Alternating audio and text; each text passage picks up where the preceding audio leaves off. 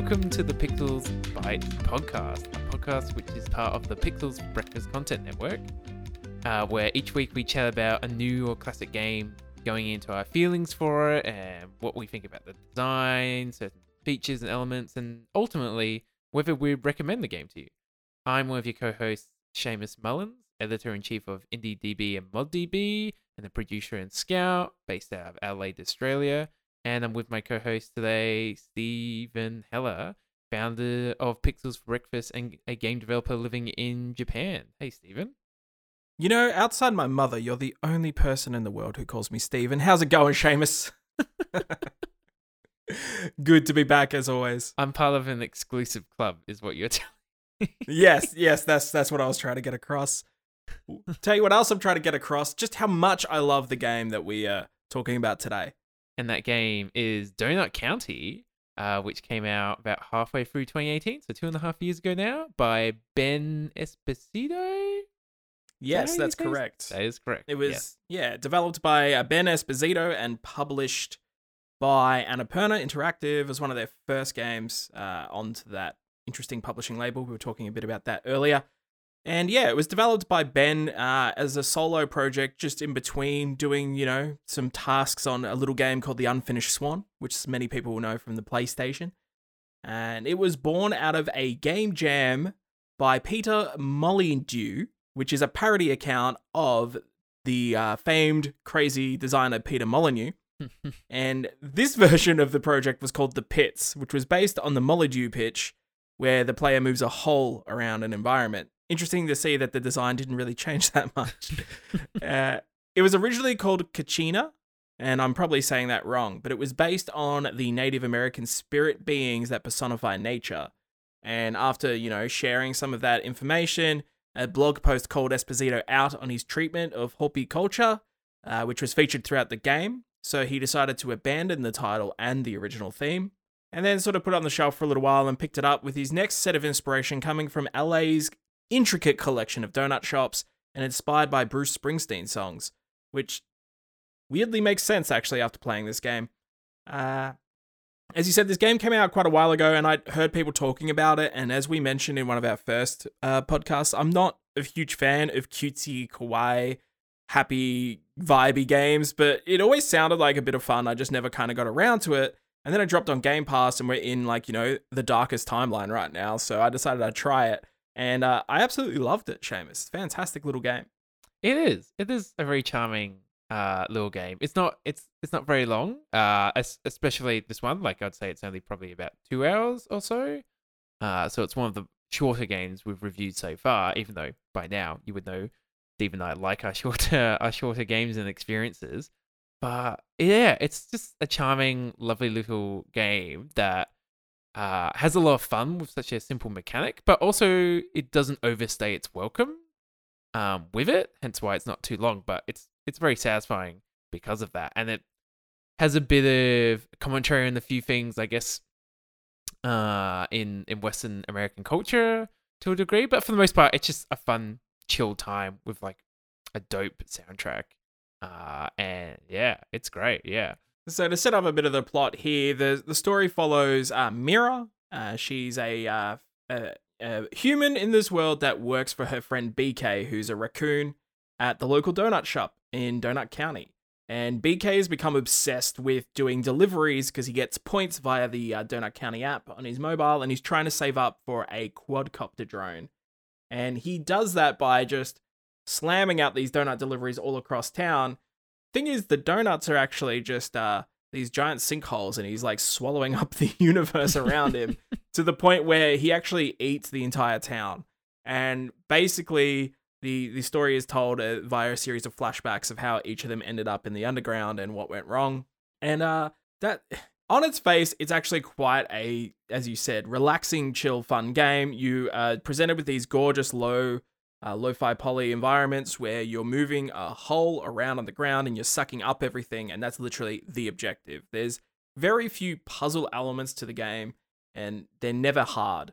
Uh, and you're just swallowing everything. And there's something quite meditative and kind of funny about just seeing everything vanish until you start thinking about oh, this is kind of like what we're doing on Earth every single day. And then you start to have a bit of an existential crisis as you think about that. But the game's very beautiful and uh, makes you feel like uh, yeah, it's it's weird. It's a weird game because it is so lighthearted, but I feel like it is trying to say something under the surface. Mm, yeah, and I I guess I didn't go that deep in my thinking while I was playing it. Uh, but I was still it's it's this weird balance of like just sucking up things is so satisfying as as your hole just gets bigger as you so you start very small and do little get little rocks and, and stuff and then you slowly get bigger and bigger and it's just really satisfying uh, and fun.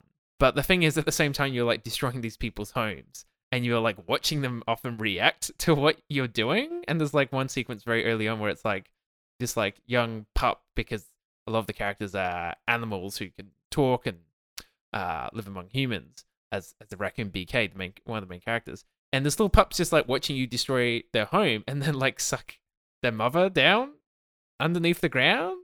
Uh, yeah, so it's kind of it's kind of strange on on that level. And yeah, I'm there's I'm sure there's elements that you could look at on the deeper deeper level and some commentary, as I said before. Uh, but it's just really satisfying and, and meditative, like you said as well, Steve. Yeah, there's definitely not much to this game. It shows all of its tricks essentially in the first, you know, 10, 15 minutes, bar a few things, which I won't spoil here just because, you know, they are kind of neat when they do pop up, but they're few and far between when you get something new to play with, essentially. And uh yeah, there's just I will say I actually didn't find it so great on um a gamepad. I definitely can see the value in this game in a mobile setting just because you'd be using your finger to move the the sinkhole around. Not to say that it feels bad on a controller, but I definitely it's one of the few games where I'm like, yeah, this would be so much better on a touchscreen. I don't know if the Switch, I'm assuming it's out on Switch actually. Uh, I don't know if it has touch controls, but I definitely wish I played it with touch controls.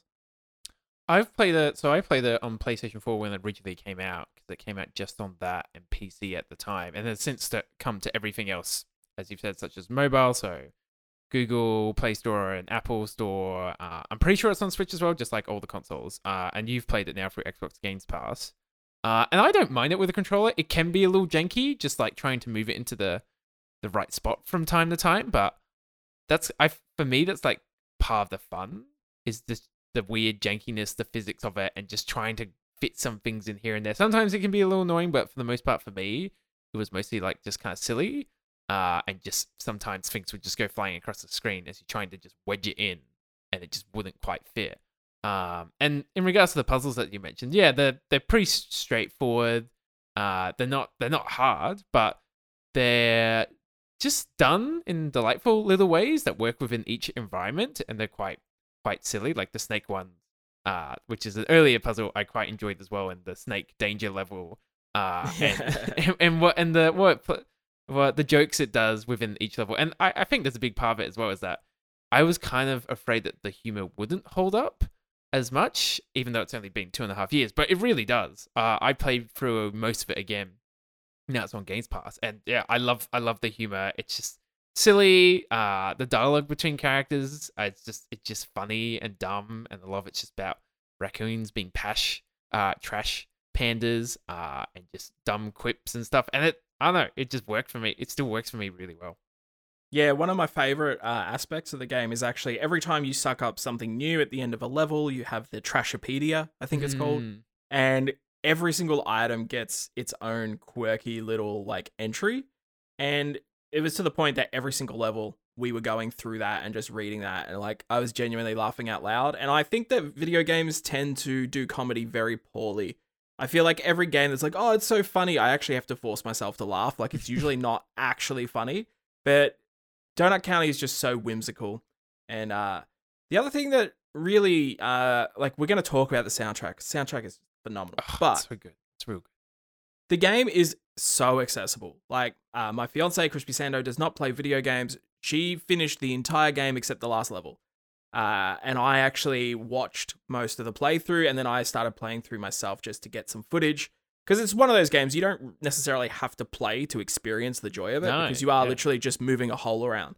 But that's definitely something that most people who have never played a video game uh, can get sucked into this like really just charming world, these beautiful characters, and sort of just navigate the hole around. And because it's literally you just put the hole under things and it sucks things down, And like if the hole's not big enough, then you can't suck down a giant item. Like it's very self-explanatory. It everyone can sort of just grasp that idea. Uh, and you know, like obviously, um, you know, some people would be able to play with touch screen, some would be able to use controller.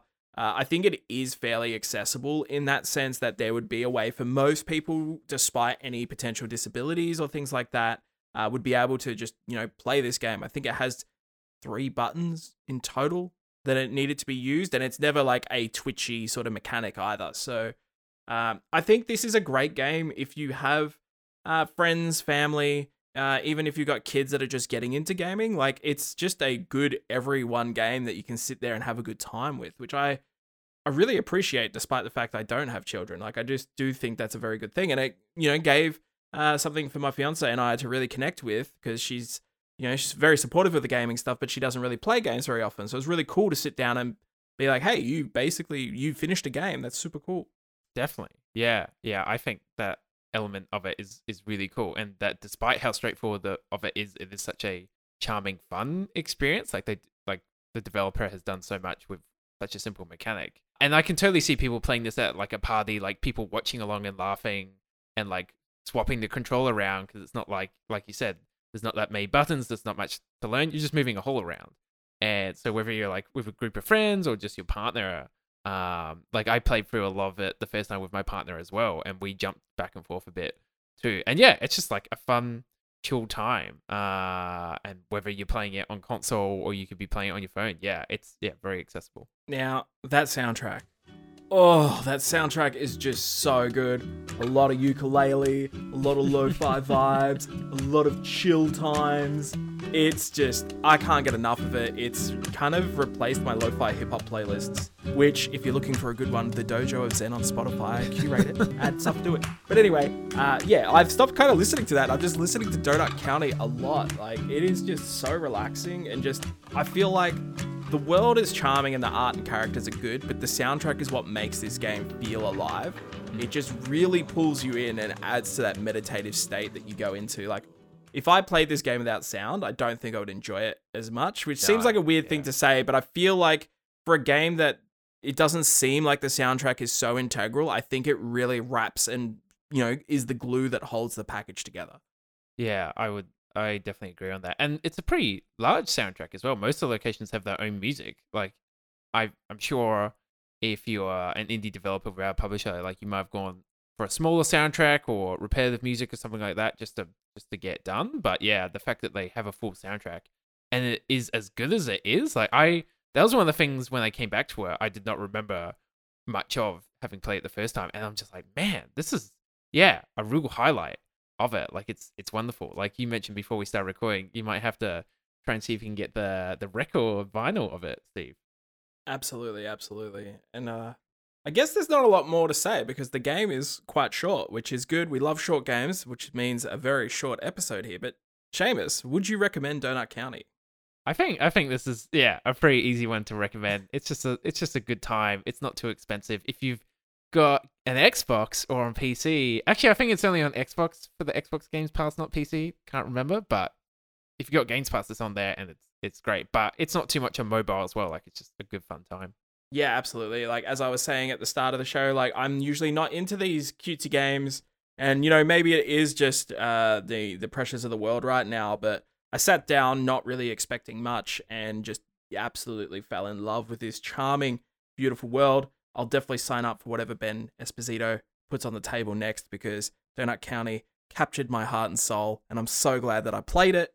and it's also just another testament to why I love Game Pass so much because I probably never would have played this game except it popped up on there and I was like, oh yeah, I've, I've thought about that. I'll I'll check it out. And uh, you know, more often than not, I'm finding games that I really enjoy just by diving into it. That I don't know whether it's my expectations are lower because I didn't pay for it or what it is, but I'm definitely branching out and trying a lot more new things.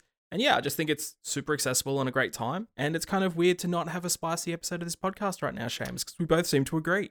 I know, yeah. After last week's uh, Olija podcast, which you should definitely check out if you're into your puzzle and action 2D games. It's co- it's a cool game. We had some interesting discussions about. But yeah, this is a bit more of a low key episode. Hey, just in and out, in and out, and that's what I like to see.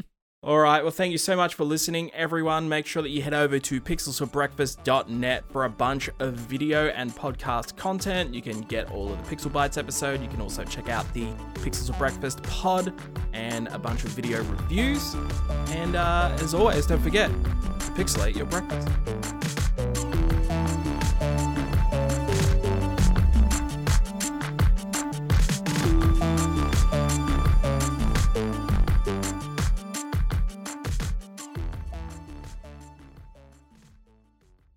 Feel like a donut now, Steve.